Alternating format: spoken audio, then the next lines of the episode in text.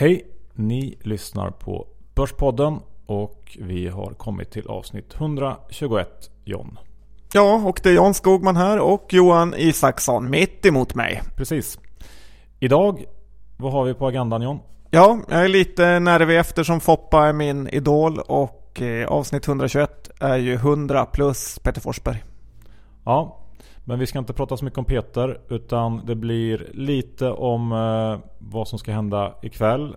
Med Fed som antagligen kommer att höja räntan för första gången på ofattbart länge. Vi kommer ju snacka om den senaste tidens börsnedgång och lite färska bolagsnyheter. Ja, även gå igenom Fingerprints senaste eskapader. Ja, men innan vi kör igång John så ska vi presentera vår fantastiska sponsor DeGiro.se. Ja, så är det Johan. Och eh, ni som följer oss på Twitter har sett hur min DeGiro-portfölj gått alldeles fantastiskt. Den innehåller Valiant, Amazon och lite Volkswagen. Så jag tycker att ni ska göra som jag och öppna ett konto hos DeGiro så ni också får hela världen som arbetsfält. Extremt lågt courtage och väldigt låga växlingsavgifter gör att eh, det faktiskt går att tjäna rätt bra pengar på utlandshandel.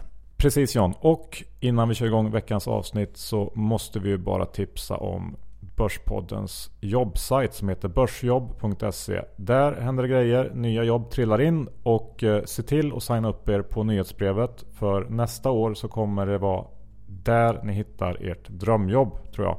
Ja, så alla traders som är på väg att köra bort sig, gå in och titta till den där sajten. Man vet aldrig när man behöver ett jobb.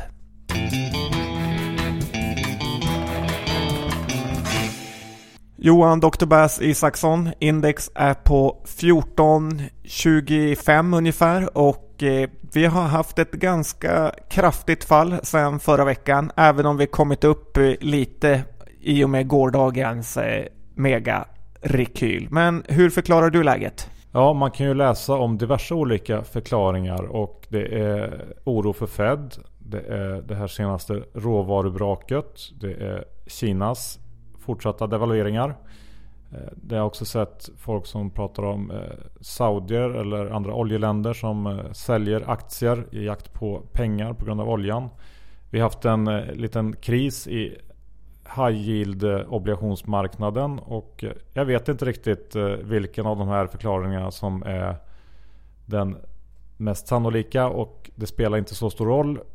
Börsen, om man zoomar ut lite, är dyr och vi är i en björntrend tror jag. Så att det här är någonting som, som man får vänja sig vid. Och ja, nu fick vi en liten rekyl. Får vi se om om vi kommer upp nu och får någon typ av julenisserally. Vi, vi får se. Men man ska också komma ihåg att när vi närmar oss slutet av året så är det många som gör transaktioner av skattemässiga skäl och det tror jag också kan ha påverkat en del.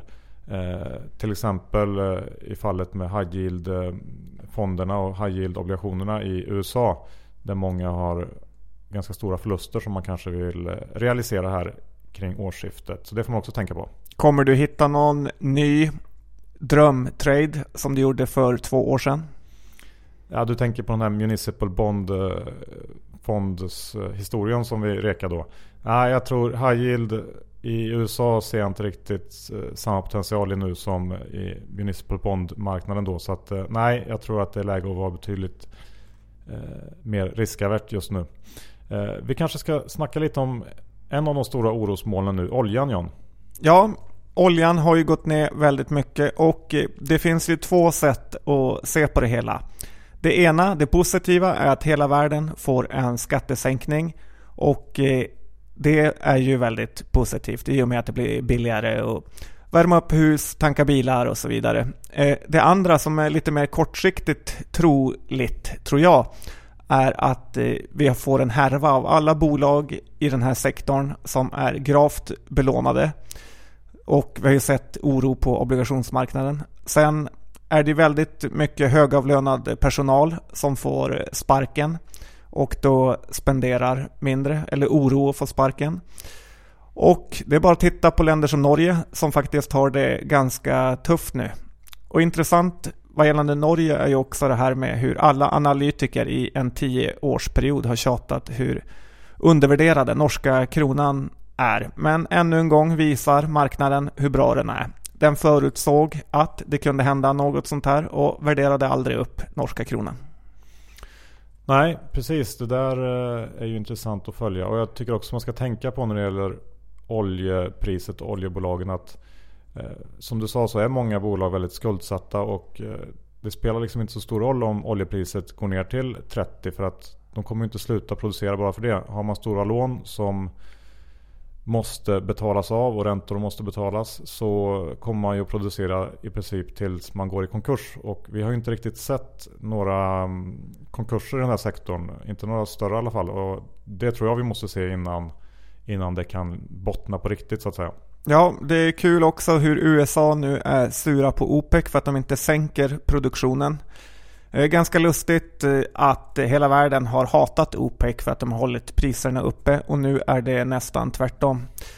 Det känns som att de vill bränna alla högkostnadsländer och eh, förmodligen försvåra för även nya energikällor. Och eh, det känns inte så lönt att köpa en elbil med allt krångel när bensinen nästan är gratis. Nej, det kan nog vara faktiskt en, en tanke de har där. Och jag tänkte vi skulle prata lite om den här high yield eh, marknaden också. För att det finns faktiskt lite skäl att vara fundersam när det gäller den. En väldigt stor del av alla junk bonds eller high yield bonds som har getts ut på marknaden de sista åren. De, de är från energibolag och framförallt oljebolag. Och som jag var inne på förut så tror jag att vi behöver se konkurser där innan eh, det vänder på riktigt. Eh, det talar ju för att den här, den här eh, problematiken kan kvarstå ett tag. Och förra veckan så var det ett par sådana här high yield fonder som fick stänga ner. Eh, den mest omskrivna var väl den här Third Avenue Focused Credit Fund. Eh, Säte i Göteborg. ja, kanske inte riktigt. Men de hade i alla fall en knapp miljard dollar under förvaltning. Och fonden var ner ungefär 30% på året.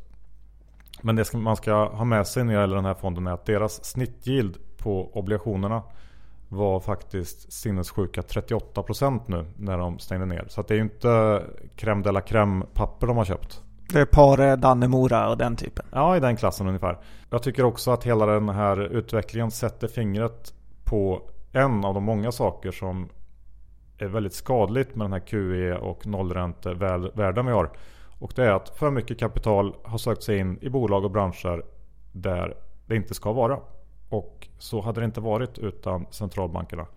Eh, jag läste en analys här i veckan som menar att 50% av alla energi junk bonds och 72% av alla metal and mining junk bonds eh, riskerade att eh, ja, defaulta nu. Så att eh, vi kommer se mer oro i den sektorn tror jag nästa år. Spännande, för här i Sverige så har ju faktiskt eh, high yield-sektorn, om man kan översätta det till våra preferensaktier lite, och de har ju gått fantastiskt dåligt eh, sista veckan, eh, även månaden. Och Akelius som var uppe och toppade här när börsen toppar på 360 står nu i 285. Och eh, det här kanske kan vara någon typ av nyårstrade. Men man ser hur hård affärsmannen Akelius är bakom det här då han verkligen köttade ut preffar när de behövde betala som lägst ränta. Och det kommer alltid vara ett problem för preffägarna att eh, stamaktieägarna ser preffägarna lite som ett problem och en kostnad. Och ja, det kanske blir en hel del konflikter vad det lider. Ja, det där är ju en, en marknad som kommer bli intressant att följa. Och den lite större frågan i hela det här är väl vad kommer det här ge för konsekvenser i stort? Är det här bara koncentrerat till eh, en del nisch inom high yield-marknaden eller kommer det ge spridningseffekter? Och det är väl det man kanske främst ska hålla koll på eh, närmsta tiden. Om det här eh, sprider sig eller inte. För då kan det bli värre helt enkelt. Sen Johan är det ju det stora ikväll. Det är Janette Jellen som ska ut och prestera. Ja, det mesta pekar väl på att det är dags för den här historiska räntehöjningen. Vad ska man tro om det här? Ja, förra gången i höstas när det var en räntehöjning på tapeten men Fed valde att avvakta så sa jag att jag trodde faktiskt på ett ras om man inte höjde den gången. Eh, den här gången verkar det vara lite av en eh, konsensusåsikt att eh, mm, börsen ska gilla en höjning. Jag lutar nog åt, åt samma håll, men, och i alla fall på kort sikt. Sen så blir det väldigt svårt att, att se vart det här ska ta vägen. Jag är väldigt osäker, men, men jag är nog i linje med vad de flesta säger här inför höjningen. Spännande blir det i alla fall och det kommer säkert bli lite volatilt närmsta tiden. Ja, det är bra för oss. Ja, men inför 2016 som vi ju närmar oss med stormsteg så tycker jag verkligen att man ska ta det lugnare med risken nu. Eh, man ska inte låsa fast sig för mycket vid de här historiskt höga värderingarna och tycka att det blir billigt bara för att det tappar några procent. Det viktigaste är faktiskt att köpa aktier billigt. Eller i alla fall inte alldeles för dyrt. För om man gör det så spelar det inte så stor roll hur fint bolaget är. Eh, det finns många exempel på det där. Så, så se till att ha lite kassa redo. Och jag tycker också att man ska amortera kanske lite extra på bolånet. För i alla fall en liten del av dina Fingerprint-pengar. Man ska göra det när man kan och inte när man måste John. Mm, lyssna nu Mattias Fredriksson. Men John, du tittar längre än 2016. Du ser direkt in i 2017, eller? Ja, jag står ju fortfarande kvar vid möjligheten att vi kommer få ett eh, ordentligt julenisserally. Eh, för det som brukar ske här vid årsskiftena är att eh, nu tittar man inte på år 2016 som egentligen redan känns förlorat i många sektorer. Och då passar det bra att titta in mot 2017. Och det man ska tänka på, det här får man inte ta för allvarligt. Så när ni hör folk snacka om 2017 så håll för öronen. Ingen kan veta något om så långt eh, framöver. Men det kan vara bra för börsen de första månaderna. Ja, jag håller med. Och avslutningsvis John, i första delen. Tradingyrket har fått lite stjärnglans här sista dagarna. Ja, Chris O'Neill var med i Skavlan och berättade att han har varit trader förut. Så ni ser, det är ett statusyrke och man kan få prinsessor till fru.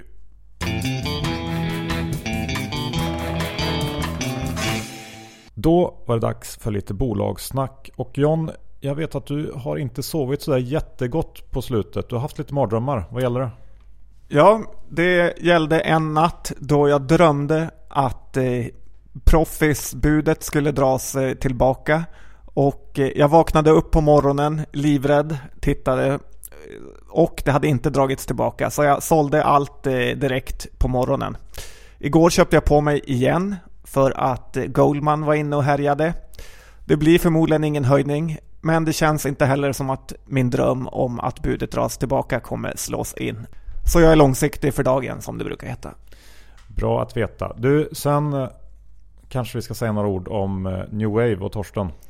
Ja, New Wave har ju gått in i eh, depression igen och New Wave är ju lite av ett high yield case. Det är riktigt fet skuldsättning som gör att direkt det blir lite oroligt så säljer man ner det här bolaget.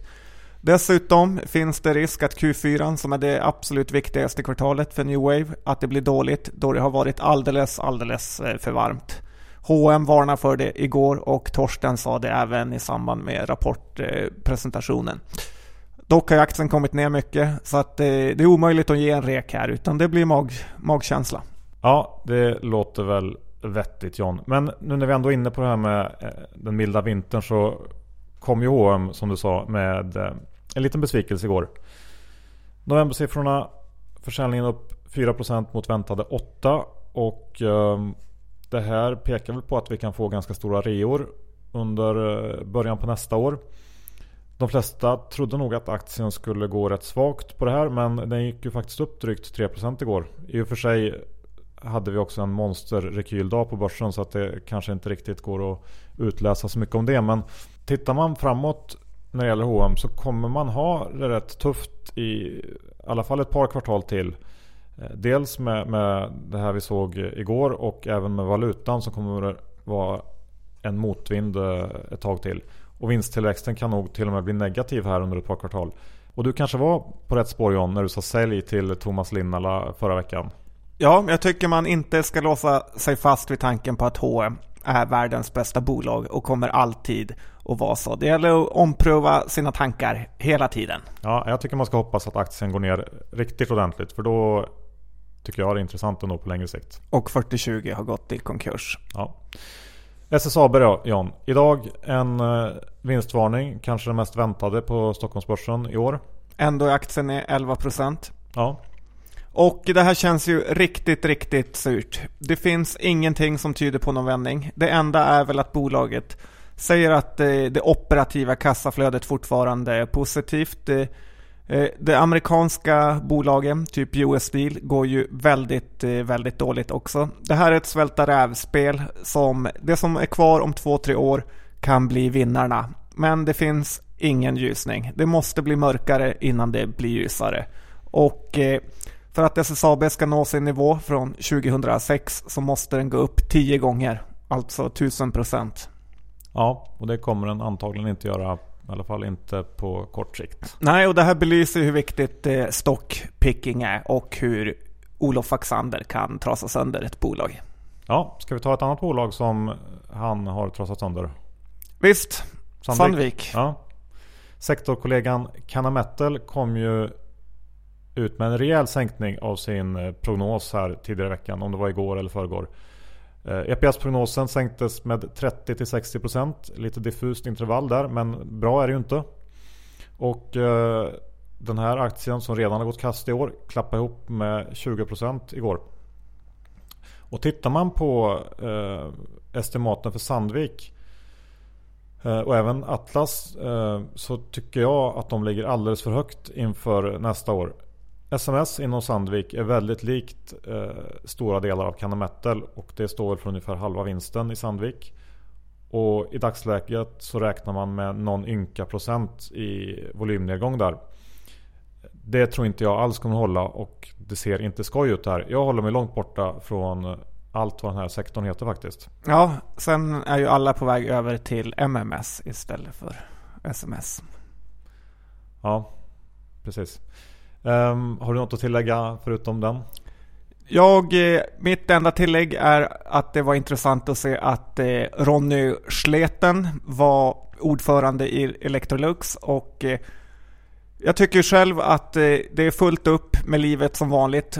Om man då är typ engagerad i sin bostadsrättsförening så är man fullständigt utbränd. Men här har vi Ronny Leten som först är VD för Atlas och med vänsterhanden rattar han Electrolux som styrelseordförande.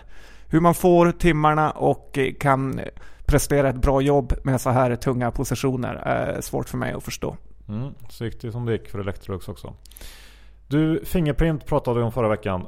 Vi var ju faktiskt korta aktien när avsnittet spelades in. Det är vi inte längre. Men eh, aktien har kommit ner rejält sedan förra veckan. Och eh, Carnegie, som väl egentligen är de enda som följer bolaget, kom med, till skillnad mot vad de flesta trodde, en sänkning av sin prognos efter den här eh, prognosuppdateringen. Ja, det är många som tycker att eh, Carnegie spelar lite fult här när man gick ut innan och försökte tokhåsa aktien med lite läckta analyser. Och sen håsade man aktien när informationen kom och sa att det var mycket bättre än man förväntade sig. Och sen sänker man reken dagen efter. Ja, vad har du för åsikt om det här då? Jag säger bara välkommen till finansbranschen. Ja, och om jag ska tillägga någonting här så måste det kanske vara att i och med eventet förra veckan så försvann den här riktigt stora drömfaktorn i aktien. Och eh, det ska man inte underskatta när det gäller den här typen av eh, raketer. Det kan eh, påverka mer än vad man tror. Så att, eh, ja, det blir intressant att följa vad som händer där. Ska vi gå över till eh, en annan högtflygande aktie? SAS? Ja, det var en fantastisk rapport och eh, Dagens Industri hade en säljrek och Börspodden hade en köprek. Så jag tycker att eh, vi nog kan skriva hem den vinsten faktiskt. Eh, dessutom är det här suveräna nyheter för SAS-preffen. Bolaget är fullt med cash och kommande års utdelningar är spikade. Aktien, alltså preffaktien, har visserligen gått upp en hel del men här kan man ligga kvar och låta tick-tack-räntan känna in. Vad gäller stamaktien så gillar jag den också, även om den såklart var roligare på 18. Så är det. Ska vi prata lite om Sveriges svar på Buffett? Erik Selin på Balder har smält till med ett nytt stort förvärv. Ja, han har börjat se botten i Finland och eh, det här är intressant och kanske något man ska haka på. Ja, det finns ju ett gäng eh, noterade fastighetsbolag. Vi har pratat om en del om dem i podden tidigare. Så att, eh, ta en titt där om ni tycker att det verkar intressant. Eh, Semcon då John? Ja, Sveriges sämsta teknikkonsult tar en rejäl engångskostnad. Bolaget sitter ju rätt surt till nu i Tyskland. Däremot så är det ju alla ni som någonsin har lyssnat på den här podcasten har förmodligen inte investerat i det här bolaget då vi har trashat det från dag ett. Antagligen är det så. Ska vi ta ett annat bolag som börjar på S? Sensus? Ja, och eh, här var det en riktigt usel rapport som har legat till grund för fallet från 5-6 kronor ner till 2,80. Men det man får tänka på är att när förvärvet presenterades av Gatso så stod eh, aktien i 1,30. Eh, det här köpet var bra men det var nog inte så bra som småspararna trodde som har jagat upp aktien. Och nu får jag en känsla av att man väntar på en lappning från den holländska ägarfamiljen som vill komma ur. Min idé är att de sålde större delen av sitt bolag eh, betydligt billigare. Nu har de fått ytterligare en dubbling. Så jag tror att eh, det kan vara läge att köpa aktien när det har hänt, men inte tidigare.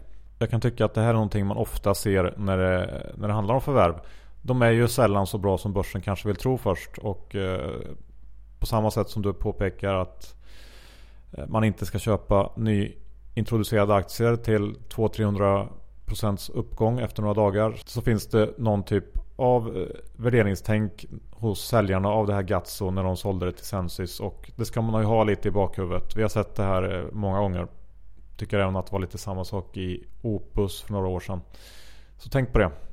Ja, när du ändå pratar om nyintroduktioner så måste vi prata om dagens som är iMint och eh, Alcinovia.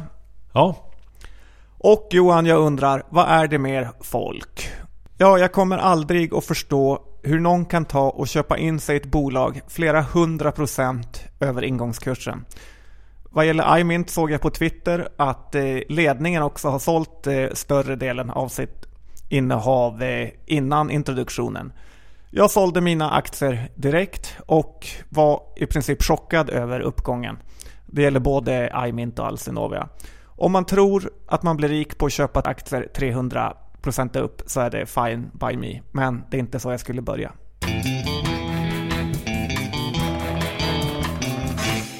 Det här var avsnitt 121 av Börspodden.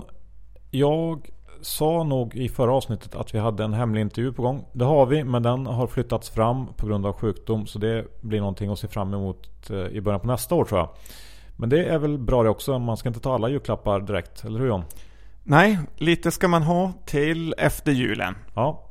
Men nu när vi är här i slutet på året så ska ni väl ändå ta och passa på att planera inför nästa år. Och vad kan då vara bättre än att starta upp en depå hos DeGiro så att ni från start nästa år kan handla aktier billigt. Jajamän, och gå in på vår hemsida börspodden.se för att ta del av alla andra erbjudanden vi har där ute.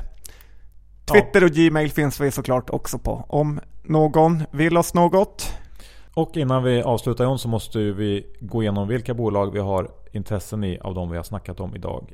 Jag har det ganska lätt för mig för jag har varken någon lång eller kort position i något av bolagen. Hur är det med dig? Jag är imponerad över din stringens Johan att eh, aldrig äga aktier. Ja, tack. Själv så har jag som jag nämnde sålt mina Alcinovia och iMint jag har SAS-preffar och jag har under dagen varit kort SSAB som jag har köpt tillbaka. Och Fingerprint Johan, där vet ju både du och jag att man är in och ut som ett skott. Och dessutom har jag ju, trots min mardröm om Proffis, köpt in Proffis aktier för en budhöjning. Men där är jag ju skör. Det är du. Det var det vi hade va? Ja, så ser det ut. Sen finns det lite andra hemliga innehav. Jo, men det ska vi inte ta nu. Nej. Nej. Bra, tack så hemskt mycket för att ni lyssnade på Börspodden denna vecka. Ja, så syns vi om sju dagar igen. Hej då!